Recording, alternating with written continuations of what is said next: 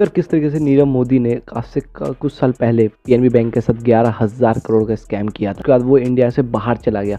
इसके अंदर क्या गलती थी? पीएनबी बैंक की गलती थी या फिर नीरव मोदी ने कुछ स्कैम किया था? उसके बारे में इस पॉडकास्ट के अंदर बात करने वाले हैं। Welcome to the another podcast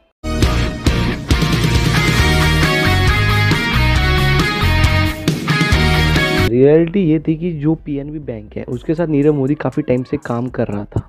एक टाइम में क्या होता था कि अगर आप मान लो आपको दूसरी जगह पे लोन लेना है आउट ऑफ़ कंट्री में लोन चाहिए बिज़नेस के लिए, या फिर कहीं पे आपको बिज़नेस में क्रेडिट में आपको काम करना है तो उसके लिए आप एक चीज़ यूज़ कर सकते हो, उसका नाम है letter of understanding letter of understanding मतलब एलओयू मतलब क्या होता है, अगर आपको बाहर मान लो आपको एक करोड़ का बिज़नेस करना है, उसके लिए आपको बाहर बैंक से लोन चाहिए तो आप इंडिया के बैंक में आओगे और वो आप वहाँ से एल ओ यू लोगे लेटर ऑफ़ अंडरस्टैंडिंग लोगे, जिससे क्या होगा जो उस बैंक को, बाहर के बैंक को इंडिया के बैंक पैसे देगी।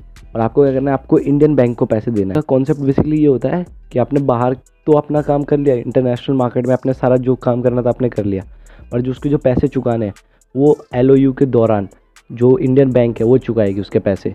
नीरव मोदी जो है, काफ़ी टाइम से पीएनबी बैंक के साथ ये वाला एलओयू का सिस्टम के साथ काम कर रहा था। एक टाइम में क्या हुआ? नए पीएनबी बैंक के नाम से एलओयू एक फेक एलओयू बना दिया और उससे उसने बाहर डील्स कर ली ग्यारह हज़ार करोड़ का, जिसका स्कैम हुआ।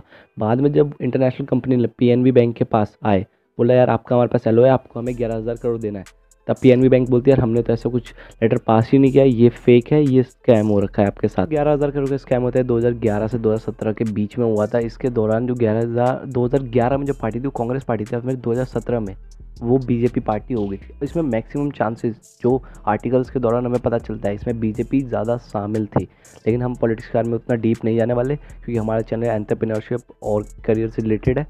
इससे रिलेटेड आप काफ़ी आर्टिकल्स गूगल पे चेकआउट कर सकते हो। तो ये कॉन्सेप्ट होता है, अगर आपको इंटरनेशनल मार्केट में बिज़नेस करना है तो एल यू यानी कि लेटर ऑफ़ अंडरस्टैंडिंग का आप यूज़ कर सकते हो। इसी का एक फ़ायदा उठाया नीरव मोदी ने। इसका एक सेकेंड पॉइंट भी हो सकता है, वो क्या होता है? मान लो अगर पीएनबी बैंक के साथ वो काफ़ी टाइम से काम कर रहा था और एक टाइम में अगर मान लो उसने ऐसा खाओ ये मैंने किसी आर्टिकल में पढ़ा था इसलिए बता रहा हूँ कि मान लो अगर आप उसके साथ काम कर रहे हो किसी बंदे के साथ तो आप उसको बोलो यार आ, अभी तो मेरे को पैसे दे दे मैं बाद में लौटा दूँगा। सेम यही किया होगा सोचो नीरव मोदी ने पीएनबी बैंक को बोला आप हमें एलओयू दे दो हम आपको बाद में पैसे दे देंगे। देन उस एलओयू से उसने इंटरनेशनल मार्केट में ग्यारह हज़ार करोड़ का काम अपना कर लिया। फिर वहीं पर पी बैंक की भी गलती हो सकती है और नीरव मोदी की भी। ये दो अगर आप कॉन्सेप्ट अगर समझो नहीं समझे तो एक बार पॉडकास्ट को फिर से सुनना काफ़ी डिटेल में बात किया हो। एल यू बेसिकली होता क्या है? इसके अंदर जो को मान लो जब वो लेटर पास होता है, उस समय आपको उस पैसे देने पड़ते हैं। और जो फिर जो एलओयू का, जो इंटरनेशनल मार्केट में जितने पैसे देने ना इंटरेस्ट के साथ वो सारा पैसा वो बैंक देने वाले उस इंटरनेशनल मार्केट के, चाहे वो बैंक हो या फिर कोई बिज़नेस मैन हो। काफ़ी ज़्यादा पुरानी तो है, क्योंकि ये काफ़ी 2017 के टाइम में ये स्कैम हुआ था, लेकिन इस वाले पॉइंट को मैं इसलिए कवर कर रहा हूँ ताकि आपको पता चले इंटरनेशनल मार्केट में जो बिज़नेस होता है, में बैंक और बाकी एलओयू किस तरीके से इन्वॉल्व होती है।